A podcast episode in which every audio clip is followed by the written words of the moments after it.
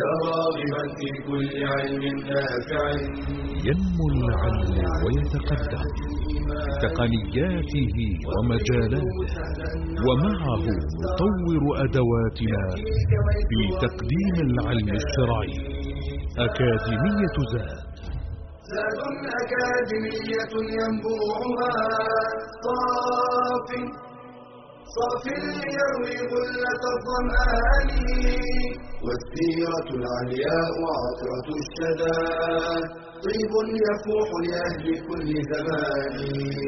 بسرى زاد أكاديمية للعلم كالأزهار في البستان. بسم الله الرحمن الرحيم. الحمد لله رب العالمين وصلى الله وسلم وبارك على نبينا محمد وعلى آله وصحبه أجمعين. حياكم الله إخواني وأخواتي من طلاب العلم. في برنامج أكاديمية زاد في دراسة هذا المقرر مادة السيرة النبوية على نبينا أفضل الصلاة وأتم التسليم. ما زلنا نقبس من أنوار تلك السيرة المباركة العطرة ونتفيأ ظلالها ونرشف ونرتشف من رحيقها. نلهن منها ما يزيد الإيمان ويزيدنا محبة لرسول الله صلى الله عليه وسلم ويزيدنا يقين بما أكرم الله به هذه الأمة والبشرية ببعثته صلى الله عليه وسلم. من كرامات الله تبارك وتعالى لنبيه في تلك الأجواء المكية التي يعني يكثر فيها العداء ويكثر فيها المعاندة والصد عن سبيل الله تبارك وتعالى أكرم الله تبارك وتعالى نبيه, نبيه صلى الله عليه وسلم بالإسراء والمعراج. لقد جاء جبريل عليه السلام إلى النبي صلى الله عليه وسلم وهو في مكة. في فراشه في البلد الحرام ثم ركب دابة يقال لها البراق وأسري به صلى الله عليه وسلم من مكة إلى بيت المقدس في فلسطين. كما قال الله تبارك وتعالى سبحان الذي أسرى بعبده ليلا من المسجد الحرام إلى المسجد الأقصى الذي باركنا حوله. لنريه من آياتنا. أسرى الله تعالى سبحانه وتعالى بنبيه من المسجد الحرام إلى مكة إلى بيت المقدس في فلسطين على ظهر البراق. وهذه معجزة ظاهرة لرسول الله صلى الله عليه وسلم. وذلك ممكن ومتحقق. ولا يعني يخالط المسلم في ذلك شك. ثم لما وصل النبي صلى الله عليه وسلم إلى بيت المقدس ربط دابته البراق ثم صلى بالأنبياء. بعث الله له الأنبياء وصلى بهم جميعا إماما بهم صلى الله عليه وسلم. وهذا في دلالة على إمامته وسيادته وأنها الدعوة الخاتمة وأنها الرسالة الخاتمة لهذه البشرية له صلى الله عليه وآله وسلم. وربطه في ذلك الحائط الذي هو اليوم يسميه المسلمون حائط البراق. حائط البراق. وإن كان اليهود يسمونه اللي يعني يسمى زيفا أنه حائط المبكى. لا حقيقة هو اسمه حائط البراق الذي ربط فيه البراق ليلة الإسراء والمعراج. ثم عرج به صلى الله عليه وسلم من بيت المقدس إلى السماء الدنيا. طبعا ثم الثانية ثم الثالثة وسنتحدث عن ذلك. لكن أشير إلى أن الإسراء والمعراج به صلى الله عليه وسلم كان بجسده وروحه صلى الله عليه وسلم. أما قضية الإسراء بروحه فليس ثم مظهر من مظاهر الإعجاز. لكن الإعجاز الإلهي والمعجزة الظاهرة والإسراء بجسده صلى الله عليه وآله وسلم وروحه إلى بيت المقدس أسري به ثم عرج به إلى السماء الدنيا فكان يطرق جبريل كل سماء يستأذن فيؤذن له ويعرف من معه أو قد بعث. نعم فكان في السماء الدنيا آدم عليه السلام فرحب به أهلا بالابن الصالح. والنبي الصالح. ثم السماء الثانية كان فيها يحيى بن زكريا وعيسى عليه السلام. ثم السماء الثالثة وكان فيها يوسف عليه السلام. وقد أخبر النبي صلى الله عليه وسلم أنه أوتي شطر الحسن. ثم في السماء الرابعة إدريس عليه السلام. ورفعناه مكانا عليا. وفي السماء الخامسة كان هارون صلى الله عليه وآله وسلم. ثم كان موسى في السماء السادسة. ثم كان إبراهيم الخليل في السماء السابعة وكان مسندا ظهره إلى البيت المعمور. وهذا بيت في السماء السابعة مقابل للكعبة. يدخله كل يوم منذ أن خلق الله السماوات والأرض يدخله كل يوم سبعون ألف ملك يطوفون به لا يعودون إليه مرة أخرى. لله هذا الخلق العظيم وهذه الأعداد الهائلة من مخلوقات الله المسبحة بحمد الله تبارك وتعالى. المسبحة بقدسه تسبحه وتكبره وتهلله وتحمده وتعبده وتعبده عز وجل ولا يعصونه طرفة عين. يفعلون ما يأمرهم الله تعالى به ولا يعصونه في أمر. ثم بعد ذلك صعد به صلى الله عليه وسلم عرج به إلى سدرة المنتهى فرأى أمرا عظيما من أمر الله تبارك وتعالى ثم آه، كلمه ربه تبارك وتعالى بعد ذلك وقبل أن أدخل الجنة فرأى الجنة ورأى آه، أرضها وجدرانها وأشجارها وما فيه من النعيم العظيم الذي لا يمكن أن يصفه بشر كما أخبر الله سبحانه وتعالى أعددت لعبادي الصالحين ما لا عين رأت ولا أذن سمعت ولا خطر على قلب بشر. وكانت وصية إبراهيم عليه السلام لنبينا صلى الله عليه وسلم أقرئ أمتك مني السلام وأخبرهم أن الجنة قيعان وأن غراسها سبحان الله والحمد لله ولا إله إلا الله والله أكبر. ثم آه، فرض الله تبارك وتعالى على نبيه صلى الله عليه وسلم الصلاة فكانت في مبدأ الأمر خمسين. ثم عاد النبي صلى الله عليه وسلم إلى ربه يطلبه التخفيف بعد أن أوصاه موسى عليه السلام أن يطلب من ربه التخفيف وهذا من بركة موسى عليه السلام وفضل الله تبارك وتعالى علينا آه، قبل ذلك. فإنه سأله التخفيف حتى كانت خمسا فقال خمس بخمسين لا يبدل القول آه، لدي وقد أمضيت فريضتي وخففت عن عبادي وهذا فضل من الله تبارك وتعالى. ثم عاد النبي صلى الله عليه وسلم من آه، لقاء ربه عز وجل إلى بيت المقدس ثم من بيت المقدس إلى المسجد الحرام إلى مكة المكرمة. عاد في هذه الرحلة العظيمة الجليلة ثم أخبر الناس في صبيحة ذلك اليوم وكان الكفار وضعاف الإيمان قد اهتزوا بعد هذا آه، الخبر من رسول الله صلى الله عليه وسلم. كيف يروح من المسجد الحرام إلى المسجد إلى بيت المقدس؟ هذه نقطعها يقولون في شهرين ذهابا وإيابا. يعني قضية بالعقل البشري بعيدا عن بعيدا عن قدرة الله وعظمته وملكه عز وجل الذي لا يعجزه شيء في الأرض ولا في السماء. المسلم المؤمن صاحب اليقين هذه الأخبار يصدق بها ولا يكذبها وهي عنده آه، آه، يقين لا يخالط شك يشك في وجود مثل هذه الكأس ولا أشك في صدق القرآن ولا في صدق النبي صلى الله عليه وسلم ولا في صدق الإسراء والمعراج برسول الله صلى الله عليه وسلم. هي عندنا أكبر من اليقين. لما جاءوا إلى الكفار إلى أبي بكر وقالوا له يا أبا بكر انظر إلى صاحبك يقول أنه يعني أسري به من المسجد الحرام إلى بيت المقدس. في ليلة وعاد في تلك الليلة وفراشه لا زال دافئا وأنه عرج به. قال أهو قالها. يعني الآن هذا الكلام اللي تقولونه. قاله النبي صلى الله عليه وسلم قالوا نعم قال ذلك. قال إن قالها فقد صدق. الله الله أكبر. هذا اليقين هذا اليقين وهذا الرسوخ في القلب وفي الروح وفي العقل لا يخالطه شك ولا مثقال ذرة في صدق النبي صلى الله عليه وسلم وصدق أخباره ما صح من أخباره وما جاء من أخبار القرآن. ما أشك لحظة. أما أولئك المهزوزون الذين يهتزون لأدنى شبهة يثيرها الكفار أو المستشرقين. كيف أسري؟ نعم نصدق. قال قد قال قال نعم. قال إذا صدق. أصدقه في خبر السماء يأتي بخبر السماء وأصدقه ولا أصدقه أنه قد أسري به صلى الله عليه وسلم. فكان من ذلك اليوم يسمى بالصديق لصدقه وكثرة تصديقه رضي الله تعالى عنه.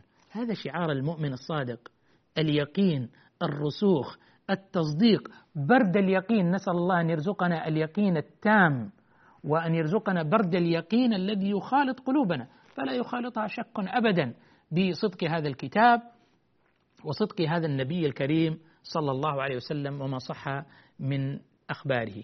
فكانت هذه المعجزة الظاهرة تطمينا وتثبيتا وتقوية وتأييدا لرسول الله صلى الله عليه وآله وسلم. فاصل ثم نعود مرة أخرى. بشرى أكاديمية للعلم كالأزهار في البستان.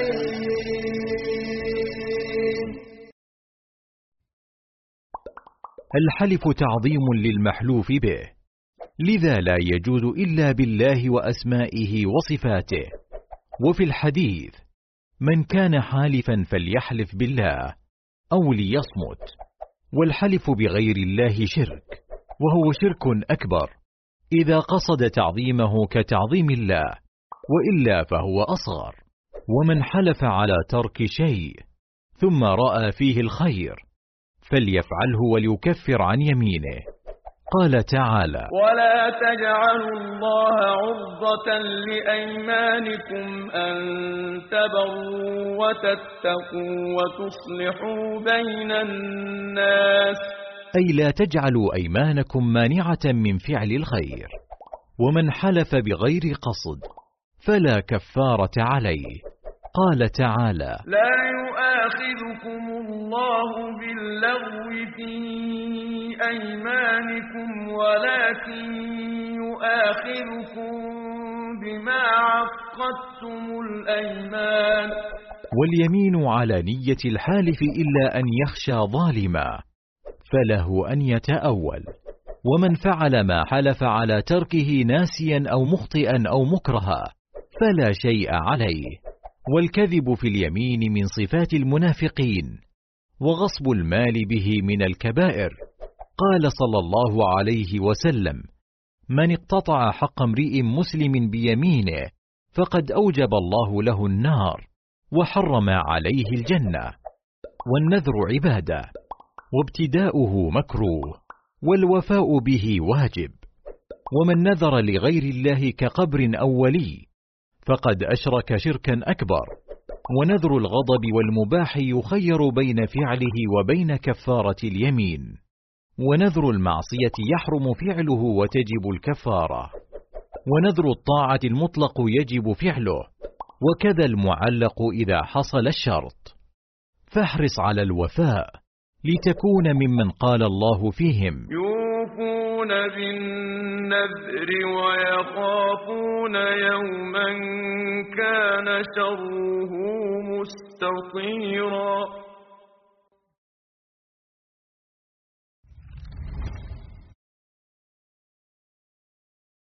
بشرى لنا أكاديمية للعلم كالأزهار في البستان. الحمد لله رب العالمين. كان من توفيق الله عز وجل أن أولئك الستة نفر الذين جاءوا في الموسم السابق وقبلوا دعوة النبي صلى الله عليه وسلم وعادوا إلى المدينة مبشرين بدعوة رسول الله صلى الله عليه وسلم أن قدم في الموسم الذي بعده في السنة الثانية عشرة من النبوة وفد من اثني عشر رجلا منهم خمسة من الستة السابقين. فهذا يعني أن هنالك سبعة جدد جاءوا مع هذا الوفد ليشهدوا بيعة العقبة الأولى مع رسول الله صلى الله عليه وسلم. فالتقوا برسول الله صلى الله عليه وسلم كما روى في ذلك البخاري وبايعوه في بيعة العقبة الأولى على كما قال النبي صلى الله عليه وسلم بايعوني على ألا تشركوا بالله شيئا. التوحيد ولا تسرقوا حفظ الأموال. ولا تزنوا الأعراض. ولا تقتلوا أولادكم حفظ النفس. ولا تأتوا ببهتان تفترينه بين أيديكم وأرجلكم ولا تعصوني في معروف. ما يعصى رسول الله صلى الله عليه وسلم في معروف. فمن وفى منكم ما الذي له؟ فأجره على الله. من أوفى ووفى بهذه البيعة فأجره على الله. لم يتكفل النبي صلى الله عليه وسلم بشيء. إنها ليست دعوة للدنيا ولا لمصالح دنيوية. إنها دعوة الله تبارك وتعالى. وهو الذي يكافئ بها. وهو الذي يجازي. فمن وفى بعهده مع الله فهذا العقد مع الله تبارك وتعالى والذي يكافئ عليه هو الله عز وجل لا تطلب على هدايتك ولا على استقامتك ولا على دعوتك ولا على نشرك للخير والهداية والإصلاح، لا تطلب على ذلك أجرا إلا من الله تبارك وتعالى، فعقدك مع الله وليس عقدك مع البشر. فمن وفى فأجره على الله. ومن أصاب من ذلك شيئا من شيء من القاذورات فعاقب فعوقب به في الدنيا، نزلت به العقوبة في الدنيا جراء هذا هذه المخالفة فهو كفارة له. هذا الحد هذه العقوبة تكفر ذلك الذنب الذي وقع في ذلك الإنسان ويطهره الله تبارك وتعالى به. ومن أصاب من ذلك شيئا فستره الله عز وجل فأمره إلى الله. إن شاء عاقبه وإن شاء عفى عنه. وهذا من معتقد أهل السنة والجماعة أن كل الذنوب عدا الشرك والكفر بالله تعالى كل الذنوب الصغائر والكبائر اعتقاد أهل السنة والجماعة أمرها إلى الله تبارك وتعالى. إن تاب هذا الإنسان فإن الله يتوب عليه. وإن يعني مات على هذا الذنب حتى لو كان كبيرة لا يجزم بعقابه من الله. وإنما نقول أمره إلى الله. إن شاء غفر له أمره إلى الله. وإن شاء عذبه سبحانه وتعالى فالأمر لله من قبل. هذه ذنوب ما عدا الشرك والكفر بالله سبحانه وتعالى. فبايع الصحابة رضي الله تعالى عنهم رسول الله صلى الله عليه وسلم على ذلك. وبعد أن تمت البيعة وانتهى الموسم بعث النبي صلى الله عليه وسلم مع هؤلاء المبايعين مصعب بن عمير ليكون سفيرا للإسلام وسفيرا للقرآن وسفيرا لدعوة النبي صلى الله عليه وسلم فكان أول سفير للإسلام بعثه النبي صلى الله عليه وسلم إلى المدينة ليعلمهم ويفقههم ويدعوهم إلى الله ويعلمهم كتاب الله تبارك وتعالى. فنزل مصعب رضي الله تعالى عنه عند أسعد بن زرارة رضي الله تعالى عنه. فأسعد استقبله وكان ممن أسلم رضي الله تعالى عنه سابقا واستقبل مصعب وهيأ له الفرصة ليمارس الدعوة في المجتمع المدني ودعوة الناس وتعليم الناس كتاب الله تبارك وتعالى.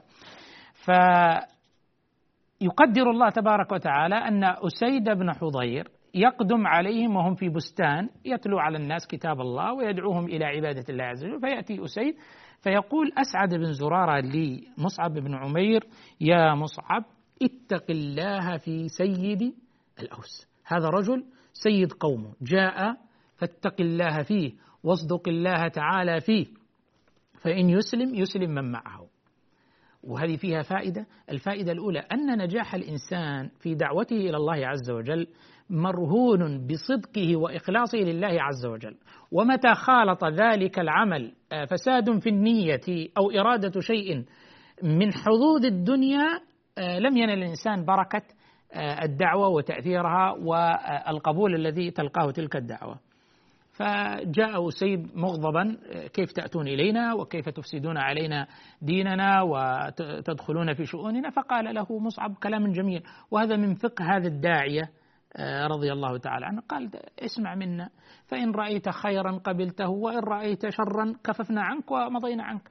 هل أنصفنا؟ قال نعم أنصفت وزدت على النصف ما إحنا ما نبغى أكثر من كذا. فجلس أسيد فتلا عليه مصعب القرآن وما زال يتلو عليه. قالوا والله لقد رأينا الإسلام في وجه أسيد قبل أن يسلم. فقال أسيد من أراد أن يدخل في دينكم كيف يصنع؟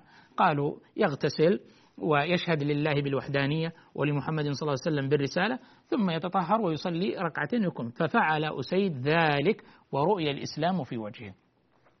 ففرح الناس كثيرا. وفرح مصعب رضي الله عنه. وفرح أسعد. وبقي ذلك الرجل العظيم الآخر وهو سعد بن معاذ رضي الله تعالى. فجاء أسيد وأراد أن يحفز سعد بن معاذ ليسمع من مصعب فقال لقد ذهبت ولم يكن ذنب ولكني سمعت أن هناك من يقول أن سيقتلون أسعد بن زرارة لأنه هو الذي وكان بين سعد وأسعد قرابة. فخرج سعد بن معاذ وكان سيد قومه خرج مغضبا وحمل سيفه ورمحه فذهب إلى حيث يتجمع الناس حول مصعب رضي الله تعالى فأخذ حربته وقال ما الذي جاء بك إلينا؟ تفسد علينا ديننا وتفرق جماعتنا إن لم تقم فعلت وفعلت. فقال له مصعب رضي الله عنه وقبلها قال له أسعد يا مصعب هذا سيد قومه فاصدق الله فيه فإن يسلم تسلم المدينة أو يسلم قومه كلهم. فقال اسمع منا فإن سمعت خيرا قبلته وإن سمعت غير ذلك انصرفنا عنك وتركناك. هل أنصفناك؟ قال نعم وزدت على النصر فوضع رمحه وجلس يستمع فتلا عليه مصعب القرآن وكان صادقا رضي الله تعالى عنه وأرضاه وكلمه بالقرآن ودعاه بالقرآن. فرؤي الإسلام في وجهه. قال من أراد أن يدخل في دينكم كيف يفعل؟ انظروا إخواني سهولة القبول وسهولة الإسلام وسهولة التأثر لأن الله يريد بهذا الإنسان خيرا. علم الله فيه خيرا وعلم أن قلبه صالح للهداية وللإيمان وأن نفسه طيبة وأنها أرض تقبل الخير. يسر الله له الهدى ويسر له الخير وجعله يقبل هذا الهدى. ولا يكون من الكافرين ولا يكون من المعاندين ولا يكون من الرافضين ولا يكون من المحاربين. في مكة ابنهم أصدق الناس ومع ذلك ردوه وحاربوه وآذوه ولم يقبلوا منه. لأن الهداية بيد الله تبارك وتعالى. فلما تشهد اغتسل وتشهد لله وصلى ركعتين ثم ذهب إلى قومه ووقف على بيوتهم. يا بني عبد الأشهل يا بني فلان فخرجوا إليه. فخرجوا إليه رضي الله تعالى عنه. قالوا آه نعم قال كيف أنا فيكم؟ كيف ترون؟ قالوا سيدنا. وأيمننا نقيبة. أبرك الناس. وأنت سيدنا وسيد القوم. نتبرك برأيك ونتبرك فيك. وأنت إمامنا ومقدمنا. يقولون لسعد. فهذه مقدمة حسنة جميلة رضي الله تعالى عنه. أنهم ما يشكون فيه وأن لهم له المكانة العلية عندهم في نفوسهم. فقال لهم فإن كلام رجالكم ونساءكم وأطفالكم علي حرام حتى تسلموا. فإني أشهد أن لا إله إلا الله وأن محمد رسول الله صلى الله عليه وسلم. فكلهم شهد لله بالوحدانية. ولمحمد صلى الله عليه وسلم بالرسالة فما غربت شمس ذلك اليوم إلا وقد دخل الإسلام بيوت الأنصار كلهم. ببركة دعوة مصعب رضي الله تعالى عنه سفير الإسلام وصدقه ودعوة الناس بالقرآن فإن أعظم وسيلة تفتح بها القلوب والنفوس هي الدعوة بالقرآن وعلينا ألا نغفل دعوة الناس بالوحي بكتاب الله بسنة رسول الله صلى الله عليه وسلم فوالله أنها خير من كلامنا وخير من كلام الناس وتشقيق الناس وتشقيقات الكلام والبلاغة والبيان التي ندعيها والله أن كتاب الله أفضل ما تفتح به القلوب وتهدى به النفوس وتساق به الأرواح إلى الله تبارك وتعالى. خير ما نخاطب به الناس كتاب الله عز وجل.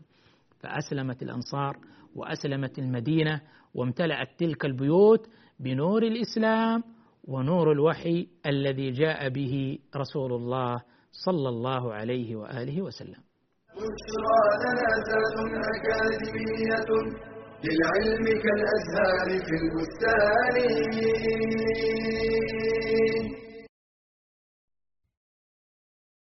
للإيمان أركان لا يتم إلا بها فإذا سقط منها ركن لم يكن الإنسان مؤمنا وهي ستة. الإيمان بالله ويشمل الإيمان بربوبيته أي بأنه الخالق المالك المدبر وبألوهيته فلا معبود بحق إلا الله وكل معبود سواه باطل وبأسمائه وصفاته. فله الأسماء الحسنى والصفات العليا ونؤمن بالملائكة وأنهم مخلوقون من النور وأنهم عابدون لله مطيعون. ومن عنده لا يستكبرون عن عبادته ولا يستحسرون. يسبحون الليل والنهار لا يفترون. ولهم أعمال كلفوا بها. فجبريل موكل بالوحي وميكائيل بالمطر والنبات وإسرافيل بالنفخ في الصور ونؤمن بالكتب. أنزلها الله على رسله حجة على العالمين ومحجة للعاملين. قال تعالى لقد أرسلنا رسلنا بالبينات وأنزلنا معهم الكتاب والميزان ليقوم الناس بالقسط. ومنها التوراة والإنجيل والزبور وصحف إبراهيم وموسى وأعظمها وخاتمها القرآن العظيم. وأنزلنا إليك الكتاب بالحق مصدقا لما بين يديه من الكتاب ومهيمنا عليه. ونؤمن باليوم الآخر وهو يوم القيامة. ونؤمن بما فيه من البعث والحشر وصحائف الأعمال والميزان. والحساب والصراط والحوض والشفاعة والجنة والنار. ونؤمن بالقدر خيره وشره. وهو تقدير الله تعالى للكائنات حسب ما سبق به علمه واقتضته حكمته وله أربع مراتب العلم والكتابة والمشيئة والخلق. فثبت إيمانك بالعلم والعمل واحذر من شبهات المشككين. ربنا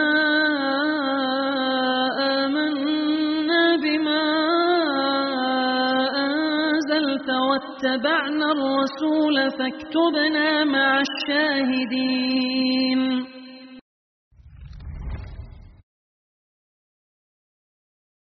بشرى لنا ذات أكاديمية للعلم كالأزهار في البستان. الحمد لله. وهكذا أيها الإخوة بعد أن دخل الإسلام إلى بيوت الأنصار في المدينة النبوية كان الموسم الجديد من السنة الثالثة عشرة من النبوة موسم الحج. جاء وفد من المدينة قرابة بضع وسبعون نفسا من المسلمين بعد أن شاع الإسلام وانتشر في المدينة. وأصبحوا يحدثون أنفسهم. إلى متى نترك رسول الله صلى الله عليه وسلم وهو يؤذى وهو يطرد وهو يعاني وهو يعني يطوف في جبال مكة ويخوف صلى الله عليه وسلم؟ إلى متى نترك؟ فهم يريدون أن يأتوا به وأن يؤوه صلى الله عليه وسلم وينصروا. فاجتمعوا به في أوسط أيام التشريق عند الجمرة الأولى وكان اجتماع ليلا حيث لا يراهم المشركون. اجتمع بهم النبي صلى الله عليه وسلم فبايعوه بيعة العقبة الثانية. ومن الطرائف أن الذي من من شهد هذه البيعة العباس بن عبد المطلب عم رسول الله صلى الله عليه وسلم ولم يكن مسلما في ذلك الوقت. وإنما أراد أن يستوثق لابن أخيه حتى أنهم لما جاءوا في البيعة قال لهم أتعلمون على ما تأخذونه؟ إنه عندنا كما يقولون في الأمن والأمان وهو بين قومه وفي أمن. أما أنكم تخرجونه ثم تعاهدونه وبعد ذلك تسلمونه إلى أعدائه فاتركوه من الآن فهو خزي الدنيا والآخرة. وإلا فإن كنتم على قوة وهو أراد بذلك أن يتأكد ويطمئن إلى شدتهم ونصرتهم وصدقهم في إيوائهم ونصرتهم لرسول الله صلى الله عليه وسلم. فقال لهم النبي صلى الله عليه وسلم في تلك البيعة بايعوني. قال قلنا يا رسول الله على ما نبايعك؟ قال على السمع والطاعة في النشاط والكسل. سمع وطاعة في النشاط والكسل يعني في كل الأحوال. وعلى النفقة في العسر واليسر. وعلى الأمر بالمعروف والنهي عن المنكر وعلى أن تقولوا في الله لا تأخذكم في الله لومة لائم. تكونوا صادقين آمرين بالمعروف تنفقون في السراء والضراء آه، تطيعون وتسمعون لرسول الله صلى الله عليه وسلم في نشاطكم وفي كسلكم في حال يعني آه، الضعف. وعلى أن تنصروني إذا قدمت إليكم وتمنعوني مما تمنعون منه أنفسكم وأزواجكم وأبناءكم. ولكم الجنة. ما في شيء من من عندي أنا لا هو من عند الله. هذه كان نص البيعة. فأراد أن يبايعوا رضي الله عنه وكانوا صادقين. أرادوا فكان هناك من يأخذ بأيديهم يقول يا قوم ليستوثق أكثر. أتعلمون أنكم بهذه البيعة لرسول الله صلى الله عليه وسلم؟ ستحاربكم العرب والعجم وستنصبون نحوركم للأسود والأحمر قالوا والله لا نبايع عنه ولا نترك هذه البيعة. والله لا نقيل ولا نستقيل. وقبلنا بالجنة وأن نبايع رسول الله صلى الله عليه وسلم. فلما رأى صدقهم واستيثاقهم وحماسهم لدين الله ولنصرة رسوله صلى الله عليه وسلم وبايعوا واحدا واحدا رضي الله تعالى عنهم وأرضاهم تمت هذه البيعة. فبدأ يرفع الشيطان صوته في, في الليل ويفتن عليهم. يا, يا أهل مكة يا أهل الخيام هؤلاء الصباة مع محمد مع مذمم وهو هم المذممين والعياذ بالله. يريد أن يقاتلكم. فانفض الناس سريعا وذهبوا بعد تلك البيعة التي أكرم الله بها عباده من أهل المدينة على أن ينصروه. طبعا كانت هذه ال ال طبعا جاء أهل الكفر والشرك من أهل مكة يعتبون على المدنيين الذين جاءوا. كيف أنتم الآن تأتون إلينا وتفعلون؟ فقال المشركون والله لا نعلم من ذلك شيئا وما حدث من ذلك شيء. وكانوا كذلك لأن الذي وفد إلى الموسم من أهل الكفر من المدينة ممن لم يسلم وممن أسلم. فقالوا والله ما كان من ذلك من شيء. فلما استوثقوا أنه لم يكن ثمة شيء آه، تركوا الأمر على ما هو عليه لكن بعد ذلك تبين لهم أنه كانت بيعة صادقة لرسول الله صلى الله عليه وسلم. فأصابهم الهم وأصابهم الغم من هذا التمدد الكبير والنجاح الكبير لهذه الدعوة المباركة وللداعية الأول محمد صلى الله عليه وآله وسلم. فقرروا الاجتماع على أن يكون لهم رأي حول هذه القضية المزعجة فاجتمعوا في دار الندوة. دار الندوة هذا البرلمان الذي يتناقشون فيه كيف يتعاملون مع هذا الأمر المزعج لهم وهو هي النجاحات الكبيرة لدعوة النبي صلى الله عليه وسلم. أن الرجل هذا يمكن أن يخرج من بين أظهرهم ويحارب ويحاربهم ويجمع الدنيا كلها عليهم. فأرادوا أن يجتمعوا في دار الندوة اجتماع خاص لكبرائهم. فإذا بشيخ وقور على هيئة الكبر في سنه وقالوا من الرجل؟ قال شيخ من نجد سمع بأمركم وأنكم تريدون فلعلكم لا تعدمون منه رأيا. فأدخلوه معهم. وكان الشيطان في صورة ذلك الرجل. فتناقشوا في الأمر طرحت عدة بدائل واقتراحات للتعامل مع الرسول صلى الله عليه وسلم. كان الاقتراح الأول أنهم يطردونه من مكة. نطرده من ديارنا ونتخلص من شره. فقال ذلك الشيخ وهو الشيطان قال إن هذا ليس بحل حكيم فإنه لا يوشك أن يخرج من عندكم ويجمع الناس عليكم ثم يأتي ويقتل رجالكم ويسبي نساءكم. إن هذا ليس برأي فروا رأيا آخر غير هذا. فجاء رأي آخر قالوا نحبسه. نسجنه نحبسه وينتهي أمره. فقال إن هذا ليس برأي يوشك أن يكون أتباعه الذين يغضبون له وينتصرون له ويأتون ويستنقذونه من بين أيديكم ويخرجوه ويحاربونكم ويجمعون الدنيا ضدكم. إن هذا ليس برأي فرأوا رأيكم. فقال أبو جهل فرعون هذه الأمة وهذا المجرم الكبير أبو جهل قال إن لي رأيا وهو أن نأخذ من كل قبيلة شابا جلدا قوي ثم نعطيه سيفا صلدا. يعني حاد إذا ضرب به آه، قتل. ثم نجتمع ونضربه ضربة رجل واحد. كلنا نقتله. فيتفرق دمه بين القبائل. فلا يستطيع قومه بنو هاشم أن يقاتلوا الدنيا كلها يقاتلوا كل القبائل عشان يأخذوا بدم ابنهم وسيرضوا بالدية وسندفع لهم ما يشاءون من المال. فقال الشيطان نعم الرأي ما رأيت. هذا هو الرأي الذي لا محيد عنه ولا مناص. فاتفقوا وتآزروا واجتمعوا على أن يكون هذا هو الرأي الصواب. وبعد إبداء ذلك الرأي سيتولون عملية التنفيذ والتخطيط للتنفيذ التي خطط لها أبو جهل عليه من الله ما يستحق لقتل النبي صلى الله عليه وآله وسلم. وكانت الخطة كما ذكروا فانتدبوا شابا قويا وأعطوه سيفا صلدا من كل القبائل واجتمعوا على ذلك على أن يقتلوا ويتخلصوا من رسول الله صلى الله عليه وسلم ويرتاحوا مثل ما يقولون من شره ومن إزعاجه. وقد حكى الله تبارك وتعالى في كتابه الكريم عن هذا الاجتماع البئيس الظالم الغشوم وإذ يمكر بك الذين كفروا ليثبتوك أو يقتلوك أو يخرجوك ويمكرون ويمكر الله والله خير الماكرين. حكى الله عن هذا الاجتماع وعما حدث وعن الآراء التي أبديت.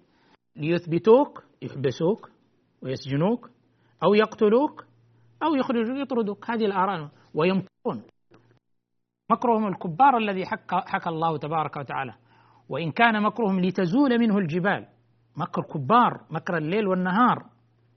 ومع ذلك يقول ويمكرون ويمكر الله على وجه المقابلة. وأين مكرهم من مكر الله الذي هو العليم الخبير بيده ملكوت السماوات والأرض يعلم ما تخفي نفوسهم وما تعلن.